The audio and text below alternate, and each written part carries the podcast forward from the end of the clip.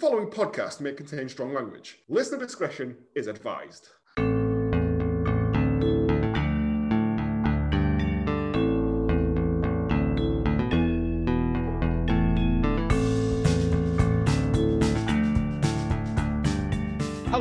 And welcome to Hallmark of Greatness Last Orders, the podcast where we look back into the films our Hallmark favourite actors and directors would rather forget they were ever involved with. I'm Joe, and with me as always is my co host. He has recently been rebuilt by Project Lazarus at a cost of over 64,000 rupees. The man with the shiniest boob armour in town, it's James. Spent a lot of time polishing up that armor. It's about 640 quid, mate. Uh, I was going to ask.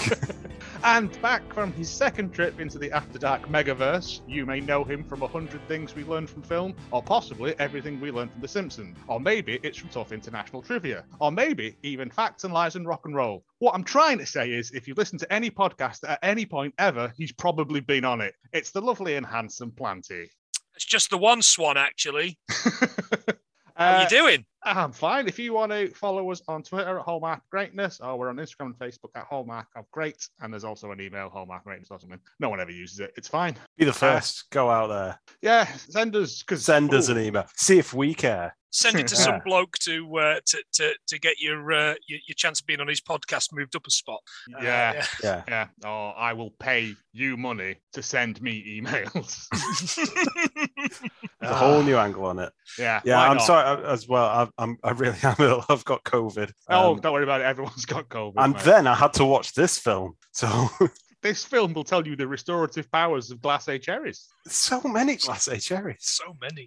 That's the future for all of us. I mean, if we're going to do this, let's go fully into it with uh, Oh, 1989. what, about, what about my synopsis? This is after this. Is I know it? we've we've had a bit of time off and it's all fallen apart, but we do intro bit, jingle, then synopsis. Don't worry. You've Okay. ruined this now. You've embarrassed yourself. 1989's Interzone.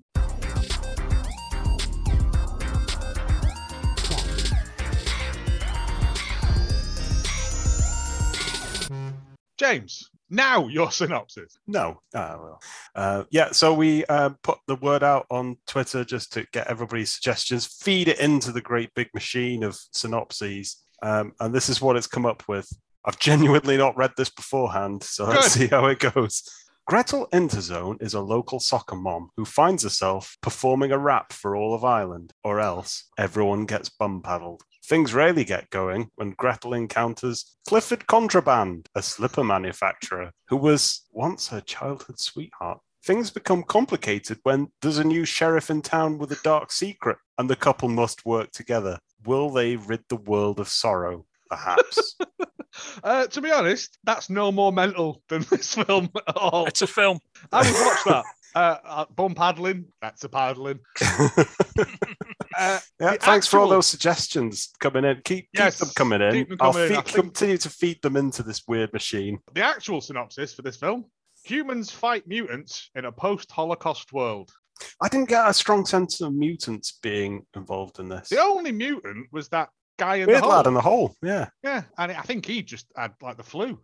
And the, the gong watch out bloke of Gondor. Ah, mate, I'm, this gong button is going to get some abuse tonight. Because he's banging away on that like there's no tomorrow. Um, let's get into it. Let's open my notes. Interzone, 1989, opening credits. It's a big muddy puddle of bubbles. I thought it was a tar pit at first. I was expecting Grimlock the Autobot to die in it. Yeah, Hot Springs. I think this is a it- it's filmed in Bracciano, so that's going to come across a lot. Is that there are a lot of Italian extras in this film? Uh, and Really? I think that is one feature. I think there's like famous baths there or something. Oh, okay. To be Are they- volcanic in it. Are they okay with homosexual activity in Italy? Because there's bits later on where I was like, this has been dubbed on at a later date. it? That's Uh, some that's some fine ADR right there. oh, I thought it was Mystery Science Theater 3000, to be honest. uh, starring Russ Abbott and Betty Ring. well, I, I- I got. I did notice that it was produced by uh, a chap called Clyde Anderson, who I thought should be surely upsetting some Bee Gees on a BBC TV chat show if they just changed one letter of his name. Oh. Uh, and this opening music really wants to be the A-Team theme tune so badly, but is afraid to just have that kick in moment. And then it continues to be in the film for almost the full runtime. Hmm. Anytime there's an action sequence, we've got Yep. three pieces of music. I worked out how to play one of them Oh, while I was watching this because it's three notes all the way through. Uh, it, it pans to the, the first of many, many, many caves in this film. It, it's riddled with caves. Uh, a Neil Breen level of caves, some Mm. would say. Uh, where the world's the, the interzone's most hottest act is performing Rhythmic Stephen and his gyrating fiddle band. the guy playing fiddle that has no strings on it, you mean? Uh, Rhythmic Steven, I love. Uh, he is my I new love to- favorite sexy dancing topless man after Tim Capello in Lost Boys. It makes a change from nudie women dancers. I know. I was like, this is progression. So yeah, um, our hero Swan is trying to get into this sexy Greek tavern. That I thought it was. I thought it was a budget Mos Eisley cantina, Mm. oh yes, Um, and he but- was he was Lone Star, uh, uh, non-union Bill Pullman, yes. Um, Bill Bill Push Woman question mark. Well, I've also got non-union Fabio on the door. Oh, I I've got Ultimate that. Warrior in hot pants. He's a bit dim. Uh, Swan, who I like to think writes his name wrong with an O. Um, he gets in by fooling Fabio and uh, or just uh, immediately nicks a jewel and then gets a man in his face for no reason. He does the classic, confusing. hey, over there. And as the Ultimate Warrior turns around, he just walks past him. And I was like, is this what we're working with? Okay, fair enough. Uh, this Greek tavern is like a Frankie Goes to Hollywood video. Uh, then why is it? eh, Why is the dialogue so quiet? There's two guys talking at the end of the bar about some treasure. But Yeah, I it was very difficult. I, I had to literally go into my audio settings and scoop out the top and bottom ends just so that I could hear what was going on. They're talking about some treasure that is nearby or something. Yeah, I mean, I just made do without knowing what they were talking about. There, there is treasure. Uh, Swan with an O comes over and he's like, let's pour us some of that black drink you're famous for. Uh, Uh, he- And then he just pours out like four glasses of Coke. from somebody else's glass and then just gives them the rest of the glass. Don't worry about you, it. you can't drink a pint of Bovril.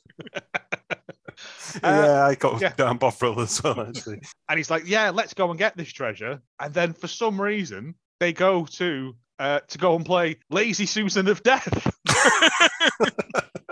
Yeah, like Misty Blue Lagoon type drinks. There's Yes. four of them. People so they sit arrive down. down, there, and uh, currently the last game is being played. It's a man versus a priest.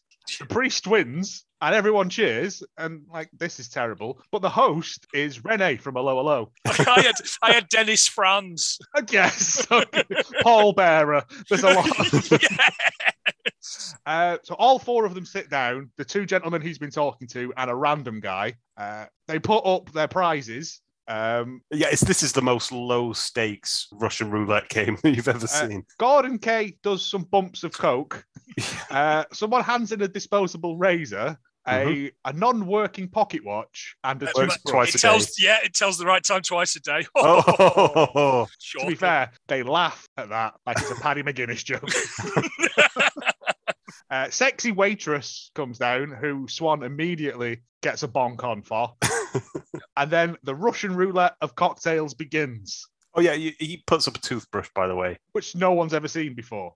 yeah, Yeah, he has to explain how you use Yeah. it. but razors fine. Anyway, uh, uh, your lad who presented the coke in a like a Vaseline jar dies. Uh, the lad with Uh, the razor dies, and then we get what I reckon they thought was like a Princess Bride style Vizzini um, iocane powder thing, but it isn't. it's just confusing and goes on for ages. it's the poison of overacting, isn't it? That's Yeah. what it causes people to do. I like the fact though, after the first two died, they got some dudes in to clear the bodies out and make some space for the main event. Like, um, he accuses him of cheating. A fight breaks loose, and someone presses play on the Manic Miner loading screen because the music here is tremendous.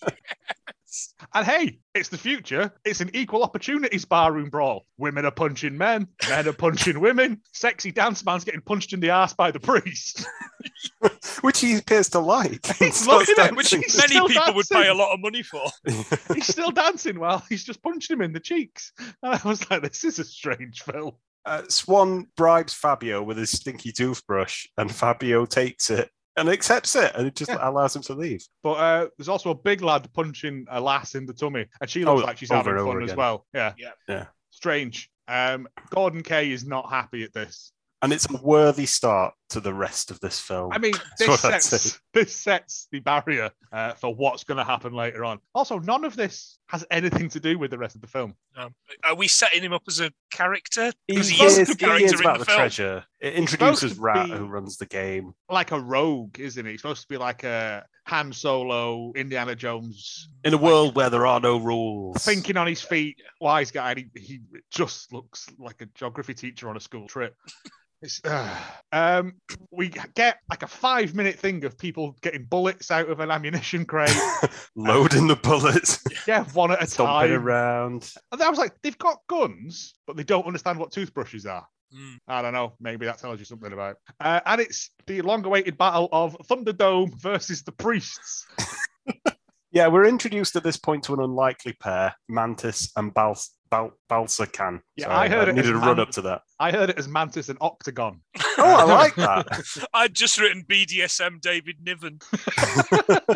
Yeah. and a non-union Tina Turner. Female bodybuilder with Jareth hair is what I've got down.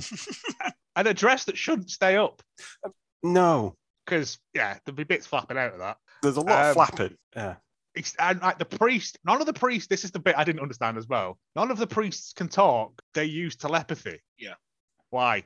Uh, because why if why you would you all had speak if you could telepathy? Yeah, that? Yeah. absolutely. I mean, yeah. Uh, but apparently, if they all hold hands in front of this church, um, this force field remains in place. So all of the Thunderdome rejects open fire on BDSM David Niven's command.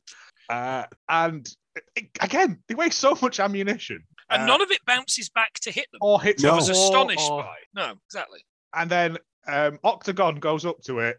Uh, he gets his sword out, and I was like, he's got a lightning sword. Like, that's cool. Like Highlander, it's a kind of magic. But no, they've got this force field in front of them because they're all holding hands. It, it looked like something out of a 70s public service film. like, don't play on the train line. yeah, exactly. Watch out for clergymen. You know, they could have done with that back in the it's, 70s. well, it's it's as it's as current uh, now as it was then. Uh, Mantis says, Oh, we'll get you, priests. Let's go away and think about this. So they all mitch off. Stamp back down the hill. Yeah, they all get in their cars, pick all the bullets up again, uh, go off. And old priest, the chief of the priests, General Uh, Electric. Um, is It's like, legitimately his name. Yeah, that's his Is name. it? General Oh. Electric. Yeah. Nice, the, I like the, that. the, the monk later on is called Panasonic, yeah, I knew that which one. is uh, which but- is only a little bit racist. They Uh, don't certainly really- not the most racist thing that happens later in this film. No, they don't really develop that. Nobody else gets introduced. no. Um, so yeah, we meet that General Electric is dying, and he hands over his power to another priest. But he says, Panasonic, you have to go and find the person who will save the Interzone. Um, Yeah, the treasure in their place needs to be protected, otherwise the interzone will collapse for reasons that are no longer necessary to explain. No, don't. I, I'm still not sure what the interzone is after watching this film. To be honest, it says it's like it's like the fatal deviation of, of It it said 1989. it's like a 500 mile square bit where everyone lives that isn't irradiated. But yeah, but that is protected by some statues and uh, a Commodore 64. yeah, the treasure is by no means treasure. It's, Right. it's The treasure was the friends they made along the way. See, this is what they were kind of building into the Russian roulette battle at the start. All the prizes are terrible, no matter what you do. This should be just a film of disappointment. This really shouldn't it? He needs to go and look for Swan. He names Swan, and also a woman with gold hair and eyes like the sky. Yeah. Uh, Panasonic looks like a fucking Mekon. uh, so Panasonic's like, right, I accept my role in this. Uh, I will. Oh, and then he goes, I will miss you, General. And then the camera pans up as his soul leaves his body, which I thought was quite nice. Uh, Yeah. Lovely mind acting from Panasonic. That's... and then we get three fucking minutes of Panasonic walking around. The Jimmy uphill, Bennett of the future uphill, down dale, no shoes on. Sits Uh, down, immediately gets bitten by a fucking snake. You've done fuck all, Panasonic, and the first opportunity, you fucked it. Is, is this the end of old Panasonic? you get murked by a snake. Uh, he decides to just give up entirely. Like they picked the wrong person. They should have sent I don't know um, Alba. Saw yeah. Um, Alba as would he- have been brilliant actually, because that's actually a monk's name. Ah, never mind. don't look into it too much. Yeah. uh, as he's as he's dying out in the sun, he sees the shadow approach him, and we cut to another cave, yeah. the second cave in this film. Swan's rescued him. Yeah. Uh, Uh, apparently healed fire. him through the power of votive whittling. He Uh, whittles this little dog He's got a he little dog. it to the flames. He's got a little dog there. Uh, he's got a leather jacket on, but nothing underneath, like no t-shirt and out. So that's gonna stink. And then this was the best bit. He drops the dog in the fire, and instead of just going ah and scooping it out with his knife, he just pulls another bit of wood out of his pocket wood. and Yeah, he's like, keep going. "I'll just start again." Got Uh, keep the magic going. we turns out Panasonic is a telepath, uh, and he can also read minds. And he proves this by reading Swan's mind, who's thinking about Terra reaching out and grabbing his, and then it moves on. Yes, Um, but that is, it's not that impressive because that's what Swan's thinking about constantly. So that or whittling, two hobbies. I wish they'd threaded the whittling in throughout the entire thing. Yeah, you know, right? Because that a massive fight later on. later on, and he's just there whittling instead in the car. That Well, he says, "I'm going to hit you so hard, your dog's going to die." I was like, "Does he Ah. hate dogs?" He whittles the dogs and then he burns them like voodoo dolls. Uh, they go to a like a Renaissance fair. Yeah, in Swan's souped-up German staff car. I was quite impressed by that actually. It was It's pretty good. good. It's basically like a, a golf buggy that they've strapped a load Yeah. of shit to. but he's got like a, a machine gun on the back and little eye holes so he can he can see. So like it's it's legit. Um, and fucking Gorden Kaye's here again, like Yeah. because he's got his hand in all the crime. It would appear. Yeah, it's like some kind of souk or market or something where Swan and Panasonic are busy trying to buy onions, and then they come across Rat, who has got some sort of slave market going. And Panasonic's okay with this. He's like, oh, it's a good crop. And I'm like, are you? Did he you say all- that? Fucking Yeah, hell. he's, he's he's he's all right with it. He's, he's like, this is just the way the world is now. Like, Also, Rat does like squeeze one woman's left tit. Uh, I thought I don't feel like everyone's comfortable with that. She certainly wasn't. No, Um, yeah, they bring out Hot Babe, um, Tara, and fucking Swan loses his tits at this, doesn't he? And he's like, you can either give it me or I'll whip the fuck out of you. he also fantasizes about running towards her in a summer glade. right. I thought, has this happened? Have they met previously and then like been separated? But no, this was just like, uh, like fucking from here to eternity or something.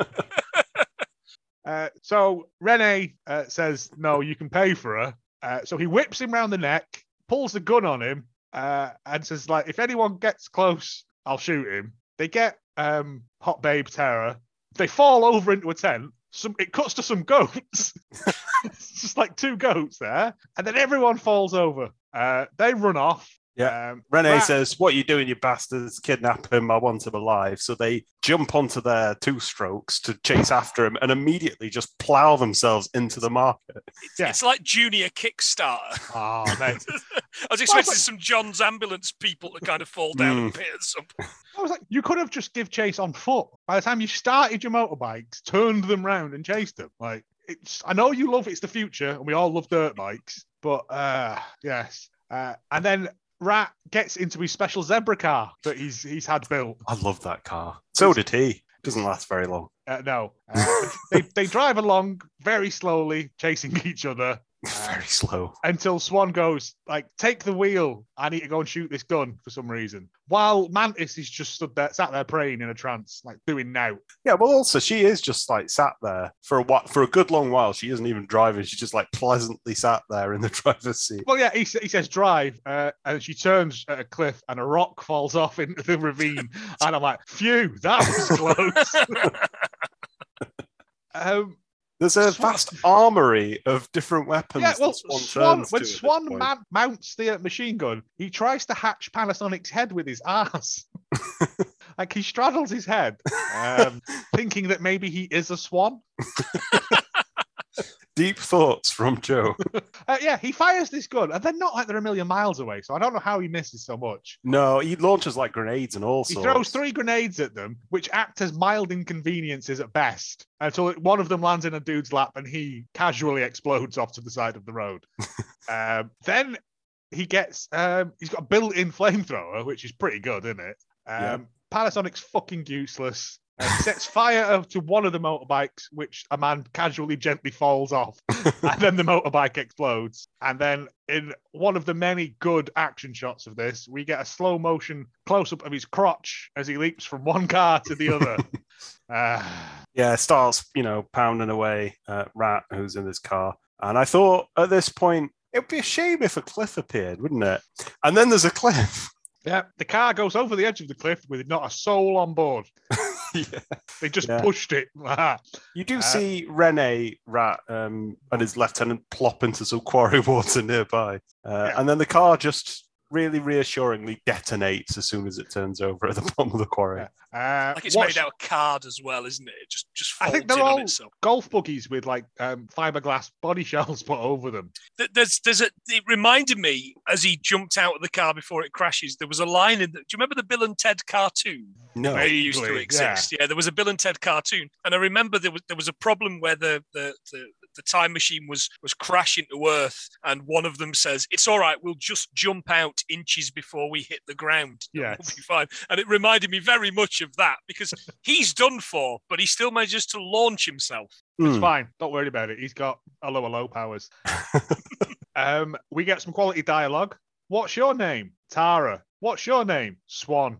And then they just drive off, and I'm like, fucking hell. Um, Rene is sat in a swamp, and he's going to kill him. um, Uh, I think we cut to Mantis next. we cut to Mantis and Balzacan, Yes. and I've just got what the fuck is happening here? But she's not sexually satisfied by a man who she's Yeah. just come across. Who turns out who turns up again later on without his shades on? Same dude. Oh, because Oh, that's exactly what I would have done. Um, uh, she's not sexually satisfied by him, so she sends him into yet another hole, and she Well- says, "Get out if you can live." I've, because he was bad in bed, she's given him the hole. That's the wrong way round, surely. um, and everyone cheers and everyone's happy. Everyone finds it hilarious. that he's Everyone's being oh, down a she's, hole. she's hilarious, is Mantis. Yeah. They love the hole. Um, and we cut back to a campfire. They've camped for the night. Um, uh, Swan says, "No, I think it might be uh, Panasonic who says Mantis is a devil who wears a dress." And Tara responds, "What a slut!" and I was like, "All Wow. right, Tara, wind your fucking naked, love, Jesus." Um, yeah. Panasonic reminisces about his brother. It was his brother Right. uh, who came across Balzacan one day with his pregnant wife. Uh, Balzacan asks for some water and then just proceeds to disembowel his wife for no reason, just for the bants. Um, I don't know what that's about. I think it's maybe to to tell us that he's a bad person, as if you know trying to kill all those Priests. monks wasn't enough. Yeah. I think, fact I he's think hanging it's about- spin it out a little bit longer. It's exactly what- Hmm, Possibly. Um, they all got they all hand out the three blankets. Um, Swan takes the smallest one, and then he picks up a big rock and turns it over, and it goes poof, really loud on the floor. Uh, are you trying? Why would you use a rock as a pillow? That's not comfortable. I Um, don't know, but Hot Babe comes over and she's like, "Oh, you want the blanket after all?" Snuggles up to him, and they're still using the big rock as a No, pillow. no, no, no. She uses No? his she uses his head as a pillow. That's all she's into, mate. Yeah. And he's like, Ah. "Oh, I knew you'd say that," and she doesn't even like do anything to him. sound disappointed. Well, that's he was. Um, Anyway, wa- wake up the next morning my uh, best, that- like my favorite part of this entire film. in this post-Holocaust future. Only one type of food is available wild in the trees. it is a bush that produces glacé cherries. like, Panasonic's just like foraging glacé has- cherries. right at this point, has Panasonic got a robot hand? Go on. Because there's just a shot where he's got like a metal hand. And he's picking the right. So I, yeah, pick- I didn't realize it was him then at that point because I thought it was something else random was happening because I Is it- noticed it was a, a, a Maybe a he is metal hand. bionic. Yeah. Maybe he's He's- sponsored by Panasonic. he's got like an old microwave for a hand. uh, yeah, because he's picking that, and then Rene shows up again, and he's he points his big long gun at um, Swan, and he says, "I'm going to blow your brains out, and then I'll kill you," which is a problem. Um, And then this is the point, yeah, when Panasonic's got a handful of glacé cherries, he turns around and he's got like a robot hand. He, it's not important, it's never mentioned again. Uh, he comes back over and uses his telekinetic, telepathic powers to make Renee shoot his own cock off. Is that what happens? Because he doesn't appear to be wounded a little bit later on. I don't know. I thought he shot I his don't know off. either. But now Everyone I think about it. Everyone gets very excited by this point because um, then Swan gets the gun, turns it on him, and then gets him to strip off all his clothes. And he's at, he's thrilled about it. Swan's thrilled about it. Tara's absolutely fucking thrilled about The it. heroic music starts playing, and to teach him a lesson, he throws his clothes five feet away from him, and he won't be able to get them back, will he? yeah, and then they What- drive away. Yeah. So what they're doing now? Just fucking about. Uh, they drive along, and um, the hunchback man looks through his telescope that doesn't really appear to do anything apart from restrict your field of vision. So it turns turns the people that you're looking at into the beginning of every James Bond film. Yes. Um, and he does. yeah. Uh, well, I don't think they meet him yet, though, do they? Because they drive away to the, the castle of the veterans. Yeah, and Swan they- says that he wants some of the treasure uh, because he doesn't at this point know what it is. No, how disappointing it is. more more fool him there. Yes. Uh, what are they doing now? They're just fucking about. Yeah.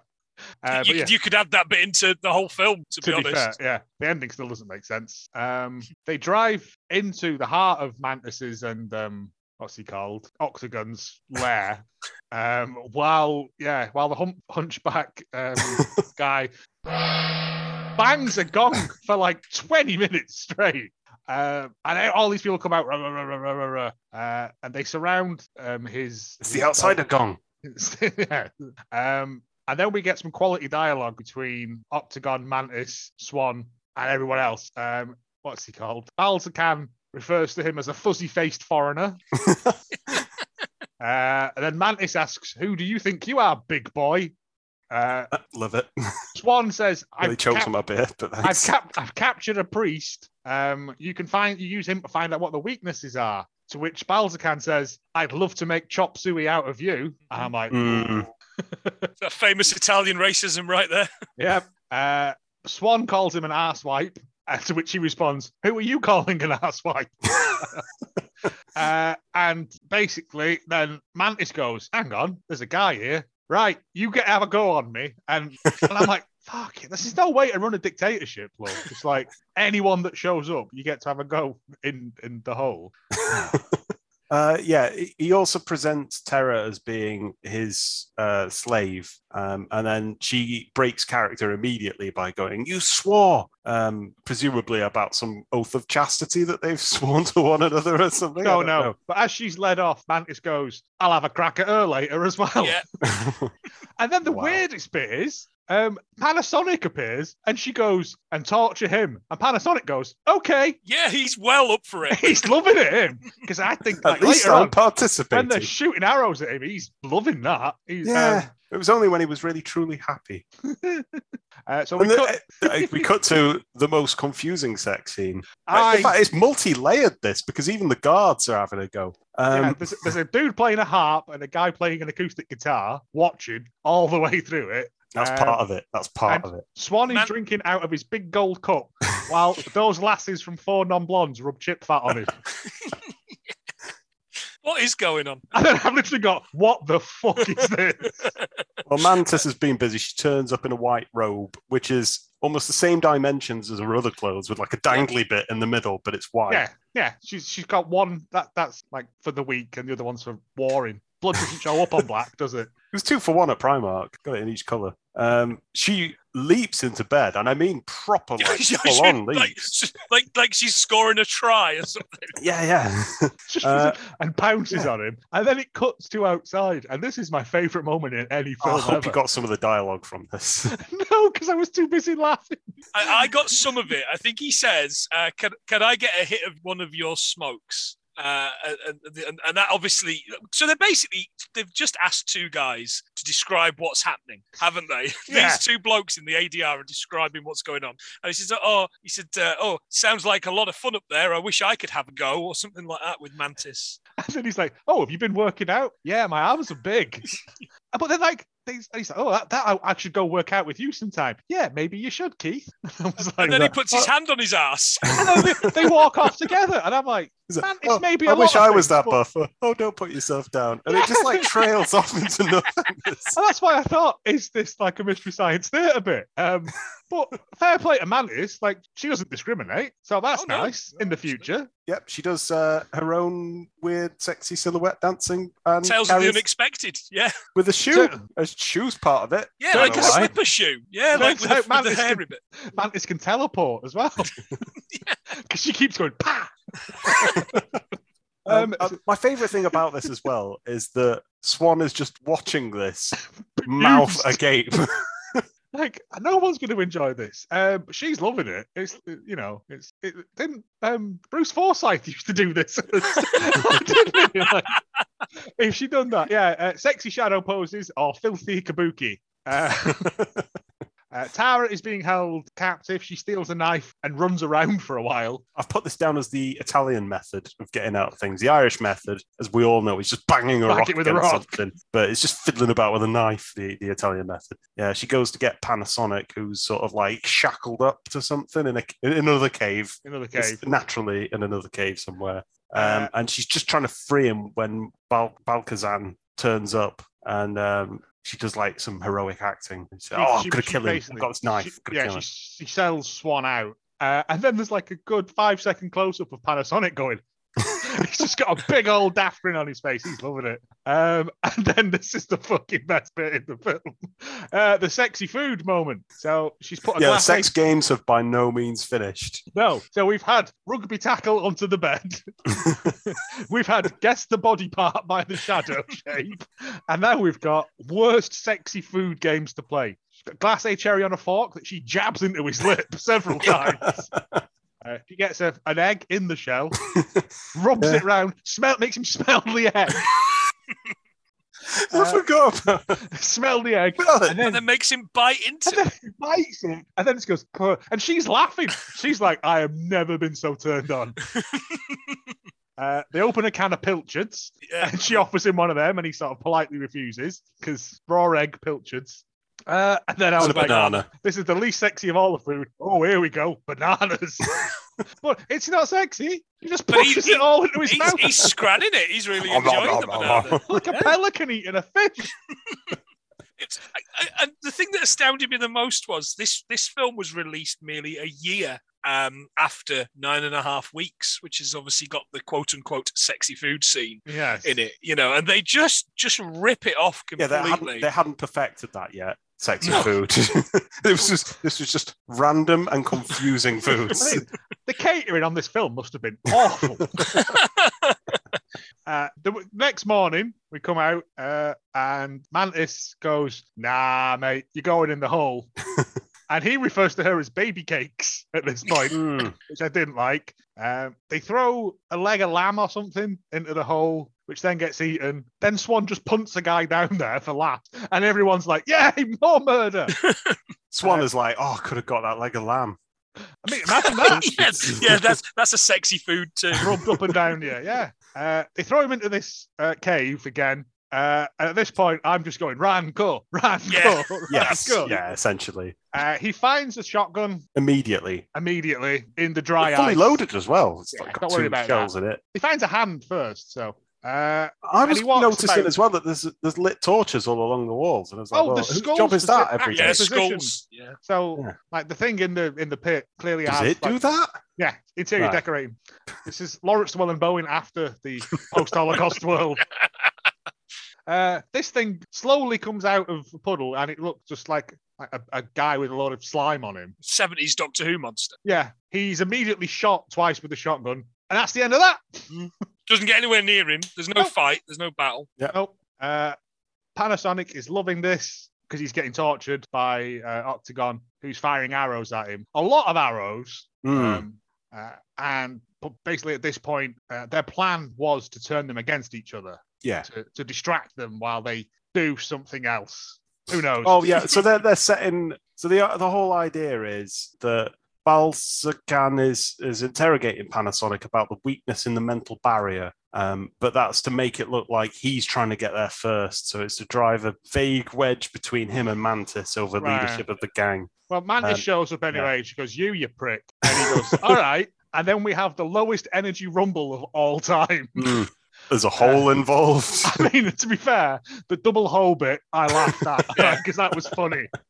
Um, they rescue Man- uh, Panasonic from the thing, and he narrowly avoids being speared. Um, a lad gets pushed into a hole, gets picked out of a hole, and thrown into another hole. another hole. Yeah, that was fun. There's a lot of side to side sort of swinging. Um, yeah. a lot of belly punching. Uh, they run away while all this is happening. And then Panasonic like turns around and goes, "Why do you have to fucking tell them about the weakness in the mental barrier?" It's like I made that up. And Swan goes, I made that up. And he was like, oh, well, fuck. Yeah. He pats him on the back. Panasonic tumbles to the ground like he's been shot. Um, Swan and Hot Babe go to kiss, and Panasonic fucking gooseberries him again. yeah, he sort of like appears from below, like. No, no, Yeah. no, what you doing? Um, Um, they have to go back to destroy their ammunition supplies to protect the monks now that they know about the weakness in the barrier. So Swan goes back. not not what the weakness in the barrier is, but that there is a weakness in the barrier. Well, I, Which I turns out is a little hole. But no, I think it's if A person shaped hole, a person shaped hole that can only be found with fire. flamethrowered. Yeah. It wasn't fully explained. So Swan Swan's like, I have to go back. You go and warn the monks of this. And Hot Babe goes, No, I'm coming with you. And then Panasonic gets a voice from God, which was a good bit saying, You must help Swan. And he goes, Where are you? Uh, yeah. So, and then they, they there's this, they get caught. Uh, and Swan's dangling from a thing. They get caught in a really peculiar way though, because they go think- up, they go back to the gang, like, oh yeah, I'm gonna fuck them up, and they've got the guns and everything. They turn around a corner, they let loose all this fire, and then there's nobody there. And it's like they've been shooting for about two minutes solid at nothing but a wall. I mean, they're not the, the, the sharpest tools. No. Yeah. So but they've, they've invented this mousetrap style contraption. yeah. uh, where as soon as Swan falls off this thing onto a platform, uh, Hot Babe will be static to death. because Dwarf Peter Capaldi has invented a Van de Graaff generator, basically. um, yeah. Um, Octagon whips him with his own whip. He eventually falls off and kills her everyone leaves. Like they just leave them there. Yeah. Um, Swan also dies. He's chained to something. Panasonic starts cradling him in his arms. Uh, and essentially, long and short of it is, he trades him. He costs at the cost of his own life. He brings Swan back, but he not Hot invokes- Babe. He invokes the rule of swapsies.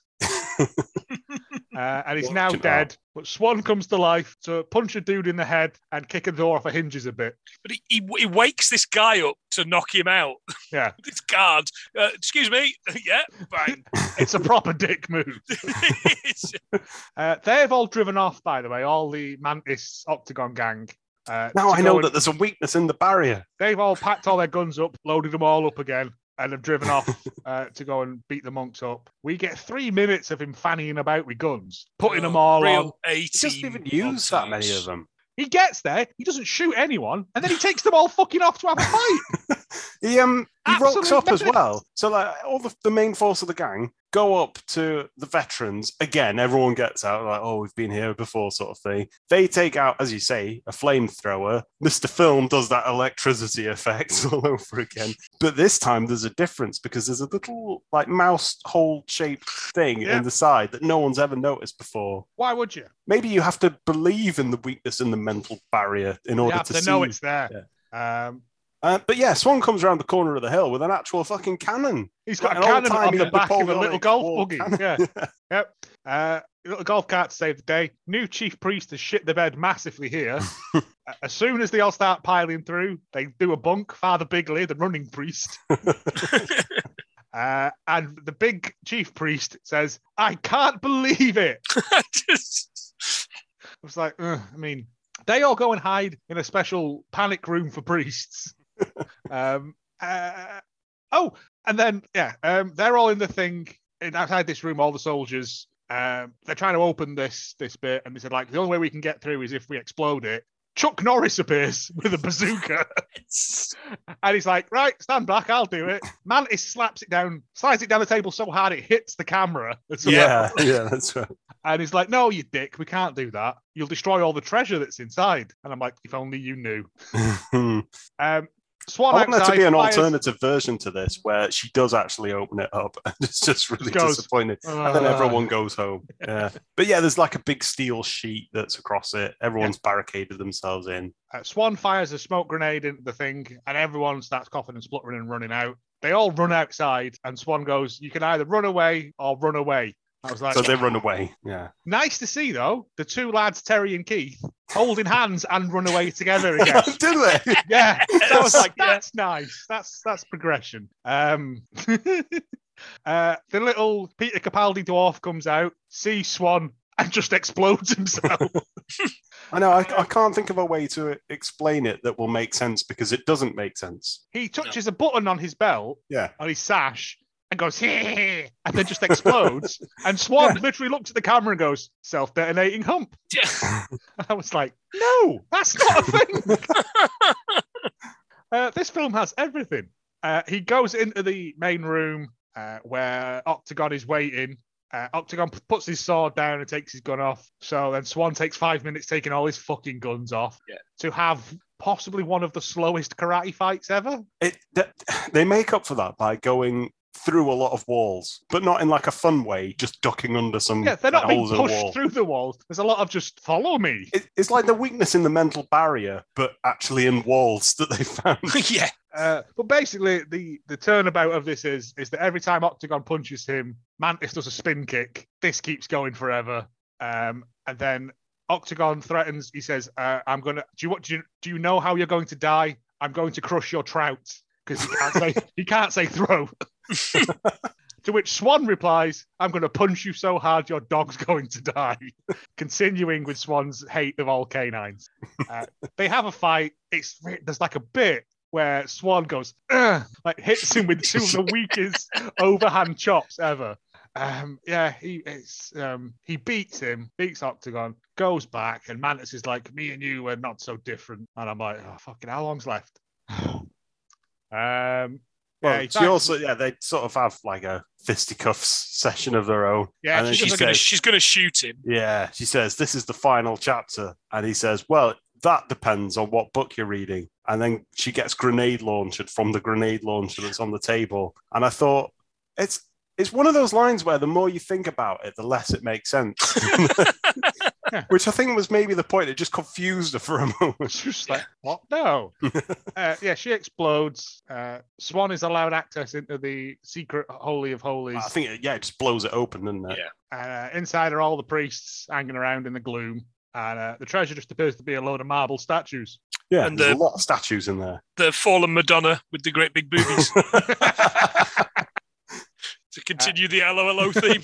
He goes over to like a Betamax, presses play on it, and it's uh, Welcome the world of the future. This is year zero. Um, we've messed up. We've left everything in here. This is the best of what the, the most has. beautiful things that man created, Not the most and some statues. the most beautiful things. Mm. So there's like a picture of Melinda Messenger. Don't know if you noticed as well. Uh, it actually is a Panasonic.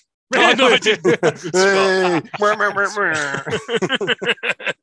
Um, yeah.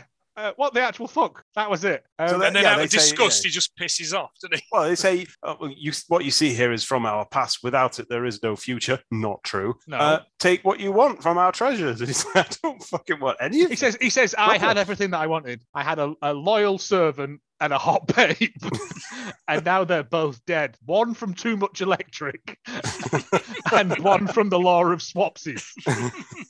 Uh, he goes back. He walks up. The best bit is though, like all the priests part, and as he walks off, one priest just starts waving like Yeah. 20 minutes before everyone else. yeah. Goodbye. God damn it, Father Bigley. uh, he goes back. He's buried Panasonic and wrote Panasonic on a stick. yes. Uh, but he's just cradling Hot Babe, uh, which is a bit weird. Um, Hmm. And then she just comes back to life. So it's okay. Like he's must have been gone at least what three, four, five hours. Yeah, I'm guessing that the priests brought her back to life, but it doesn't say that. No, she just goes. and he goes, "Oh, you're breathing now." And I'm like, hmm, "Is it?" Hmm. The power of art is She's what gonna- that is. he's, gonna, be like, "Ah, yeah, your knickers are on back to front. Sorry about that." Yeah, oh God. yeah. Uh, they do deep kissing near his mate's recently dug grave. and then she goes, What are we going to do? And he's like, I've got an idea. And then they just drive off. And that's it. That's it. That's it. That's the it to whole Zone. thing.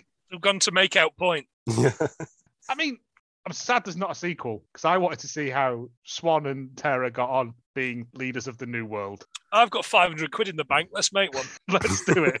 We can I make vote. two. I vote Randall Parker as the new Swan. It depends Um, what chapter you're reading. Fuck off. Um, a lot of that. Uh, I didn't mind this so much. It was like it was fun, but the audio was all messed up. it was Hmm. prop heavy, and that saved it. I think. It was- yeah, yeah. There was enough. There was enough stupid set pieces to make it fun. I think if I if the audio made sense, I'd have hated it even more. If I'd have actually been able to hear most of the script, I I'd, think. I'd have been furious at it. I think there is room for a sequel in there because Rat wasn't killed off, was he? And I think in the next one it could just be him flogging off all the beautiful art. Um, yeah. Finally, there's a high stakes poker game. yeah. Him, David Dickinson. Uh, I'm going to give this two silver Fabios. One because of the silver Fabio at the start in the little hot pants, uh, and another one for sexy dancing ass punch, ass punch boy. yeah, I think it, it had this moment. I'm going to give it. I'm going to give it one golden Fabio stinky toothbrush Okay, because it did have a Fabio in it. It- I, I don't know. It did a lot of things not well. it did enough things, you know. When did Mad Max come out? Because this is clearly like the year. Well, Mad after, Max is like it? no, Mad Max. The original Mad Max is like 80, Yeah, 79, 80. So the second one I think was something like 83, 82, 83, uh, and then the last one of the time was 89, maybe. So this kind Oh. of sits between the pair of them. So maybe, perhaps, whoever the awful Hollywood exec that ruined Thunderdome, the great original idea, took his ideas from this. I don't think he did. I We we Italian truly don't need another hero. hey, I think some Italian dude was like, "Let's make a Mad Max." uh, let's get that guy from Thingy. Uh, mark your score out of however Uh, you score. Yeah, it's uh, it's it's one um uh, one seventies Doctor Who swamp monster for me. I'm afraid Mm. uh, because he looks like that. I liked the swamp monster very much. I thought he was a terrible villain, but he did look a little bit like the uh, the. Uh, political figure that they turn into a water X-Man uh, in that first X-Men movie. Oh yeah, yeah, I did think he was he was he was that, and I and I liked that. That that did it for me, not in a sexual way, but maybe in a sexual way. I mean, you are the mantis of this podcast. Absolutely, I am.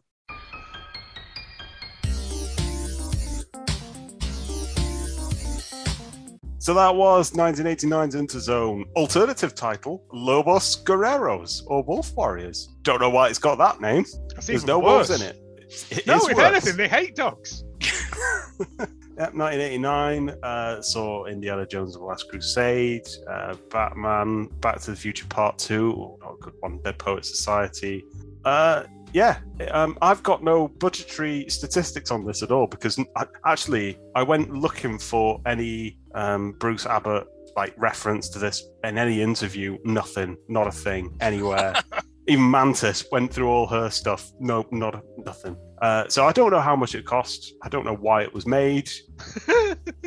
But so I just started looking up flamethrowers online instead. Uh, you can get for one thousand nine hundred and fifty-nine on Chinese Amazon the Fly Dragon flamethrower drone. Um, so that's a thing. That's not an unreasonable amount of money for a drone that could kill people. Yeah, I don't. But isn't the thing with flamethrowers is that like you have about 15 seconds worth of fuel? Yes. So, and also if it's on a drone, will it not like fire it off? I mean, you could easily and probably torch yourself. Yeah. I mean, Uh, that's that's a dangerous game. professional asshole Elon Musk also will Ah. sell you one for about just shy of five grand, called not a flamethrower. Because it's not a banned. flamethrower; it's a big lighter. Yeah, uh, Yeah. I think the point is that it's also banned in two states in America and legal in all the rest. Make of that what you will. Or um, there's for Oh, just a, a measly 185 pounds, you can get the Sheen X300 flame gun, an alternative and very effective way of controlling weeds in the garden that does it without the distribution of chemicals. The X300 flame gun destroys weeds with its 2,000 degrees Fahrenheit control flame. Or No. I don't know. No, just get some not- patio stuff on it. Just weed it, mate. Get a Um, can but of the guy- and a I light. I was going to say that's the easy way of doing it. Yeah. The guy in Somerset who is selling it says that he won't post the propane to you, but if you go and collect it from him, he'll give you propane. I don't. Propane. He will, he will send you the propane accessories. Very good. Yeah. What? Uh, Who, yeah. Who's sorry? Who's like? I'm too lazy to get like a fork and a spade. I'm just going to burn it. Americans. uh, And men from Somerset. Yeah. Uh, it was directed by Deran Sarafian. Uh, he actually worked, apparently, unless he's hyping himself up way too much, he actually worked on Rock and Roll High School. Um, it started out sort of in the Roger Corman mode. Um, I think this went in his sort of like Italian period of just making stuff on the cheap there. But he, uh, calling went it on to- his Italian period makes him sound like fucking Picasso. ah, well, I think this is a Roger Corman thing because he did loads of stuff in Italy. So oh I yeah, think yeah, it's because it was it's part it of that whole industry, isn't it? But he now does stuff. Uh, he directed loads of House episodes at CSI New York, Miami, and the original as, Oh, as that's director. threefer. Yeah, um, and uh, yeah, he later worked on uh, Terminal Velocity as well. The um, Wesley Tom Snipes, he might have been in it. the skydiving one. Yeah. Yeah, yeah, that's the one. Um, so yeah, he went and found fame. This was just like a his Italian period. You've got to cut Um, your teeth somewhere, haven't you? Yeah, yeah, yeah. Um, so he, he wrote it, uh, co-wrote it with Claudio Fragasso, who has an online presence. There's a lot of fans out there. As far as I can tell, though, he's done Troll 2, Oh, which I believe is one of the worst films of all time.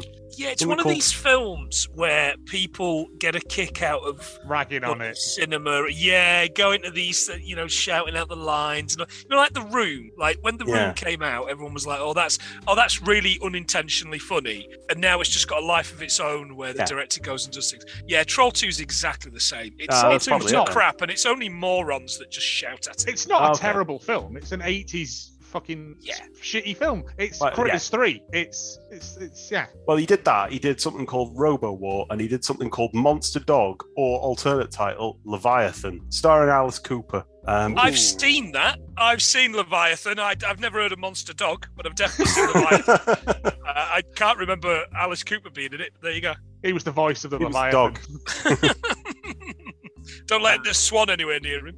Well, Swan, obviously played by Bruce Abbott, he was in The Demolitionist. That's how he found this film. So I'll move on to Terror. Beatrice Ring, Betty uh, Ring. French, French actress. I had the strongest impression that if I looked up her career on IMDb, I would just be sad. But no, she's gone on to do lots of like French TV stuff. Um, most recently, one called Vampires or something like that. Uh, so she's she's doing well for herself. She's got a career, so good for her. Mantis Tegan Clive, bodybuilder. Minor claim to fame in 1996 after she interviewed a murder suspect, Sally Ray McNeil, which apparently is this famous thing in the bodybuilding world where she apparently um, she think uh, she said something about killing her husband in self-defense, um, but Tegan Clive pointed out in this interview that there was a key piece of evidence of a shotgun shell in a room where it shouldn't have been. This woman then went to jail, so that all happened. Uh, and she Doing karate kicks and solving crimes. She's so she's a writer, uh, bodybuilder, a- appeared in The Alienator.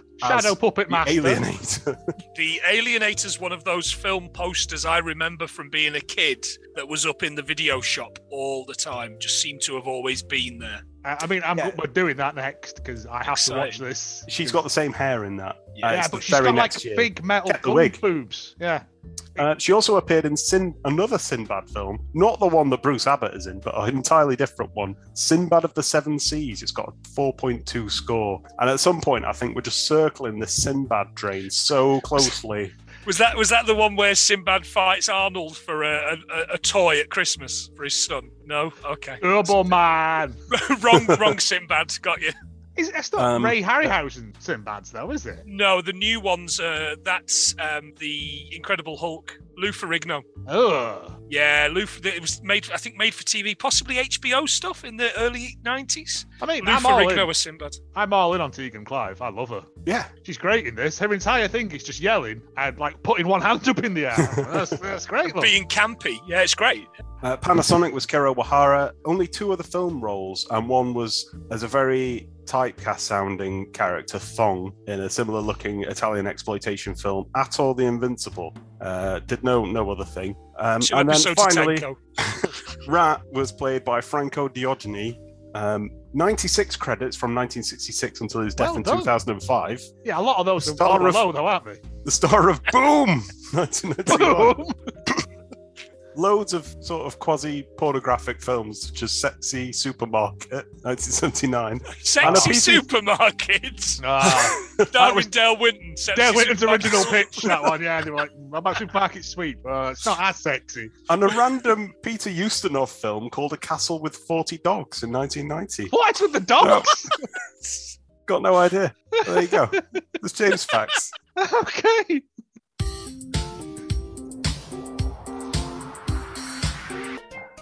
Uh, a lot of love for this film in the reviews world, uh, understandably so, because I think it feels that that nice thing of being daft and camp and and stuff. Um, so we'll start with the the low review, one low review. Steve Berman gave this three stars. Uh, the sort of movie you need to watch during the drinking game. I'm not sure quite what the Italians intended for this entry into the post apocalyptic genre. There are so many zany moments. There is a gay comedic moment, such as the dancing boy at the beginning who gets assaulted by a priest during the bar brawl, and the non sequitur of two guys talking outside. But these moments are too few and far between to satisfy lovers of the camp. Also, the music overpowers almost every scene. A strange film, not a good film. Uh, mm, I don't know. Um, 9 out of 10 takes Mad Max to the max. By Z Plus Cinema 19, number 19 of the Z Plus Cinema clan. Whoa, I definitely concur with the other review. I couldn't find the other review. I think they deleted it. this is by far and away the best rip-off of Mad Max and a cool movie in its own right. Bruce Abbott, Reanimator, plays the likable hero, and unlike the good guys in Italian Road Warrior clones, he's not a grizzled middle aged man who seems to need glasses. No, it's Bruce's inherent likability that plays a big part in this movie's appeal. Sure, sure, there's also the good writing and direction, and the heroine's pretty cool too, but Brucey really steals the show. Good game. So, in a nuked out future, a mysterious treasure guarded by monks must be protected from wayward warlords. Basically, that's it. And there's a lot of cool little inventive things that give the proceedings an extra kick and punch. I only come across this flick once, and I'm thankful I bought it. It's pretty neat. Z Need plus in a bit. You. Wow. you you wasted your money there. I mean, I couldn't find it on DVD. Uh, not not that I would have bought it anyway. VHS Betamax. Panasonic. a wax cylinder. Yeah. Uh, and finally, the one star review uh, by Nomenclature. There is a character here named Panasonic, not to be confused with his brothers Yamaha and Magnavox. Ah, very good Jesus. nomenclature. He was up all night thinking of that.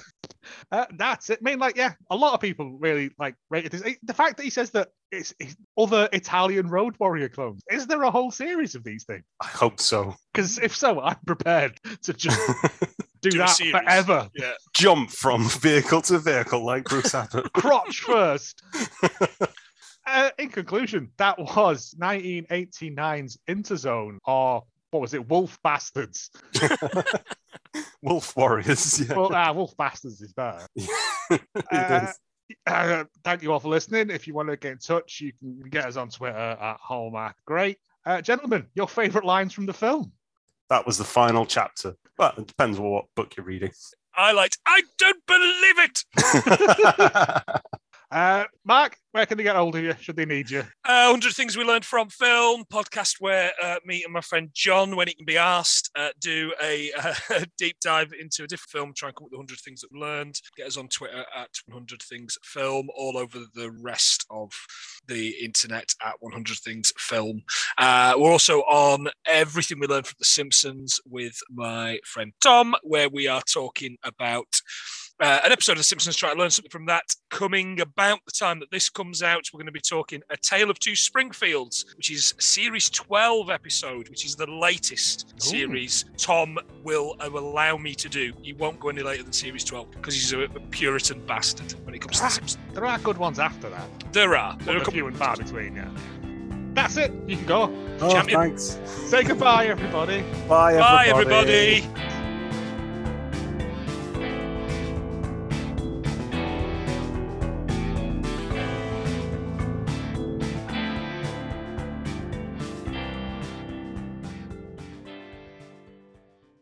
Capaldi, I don't think so.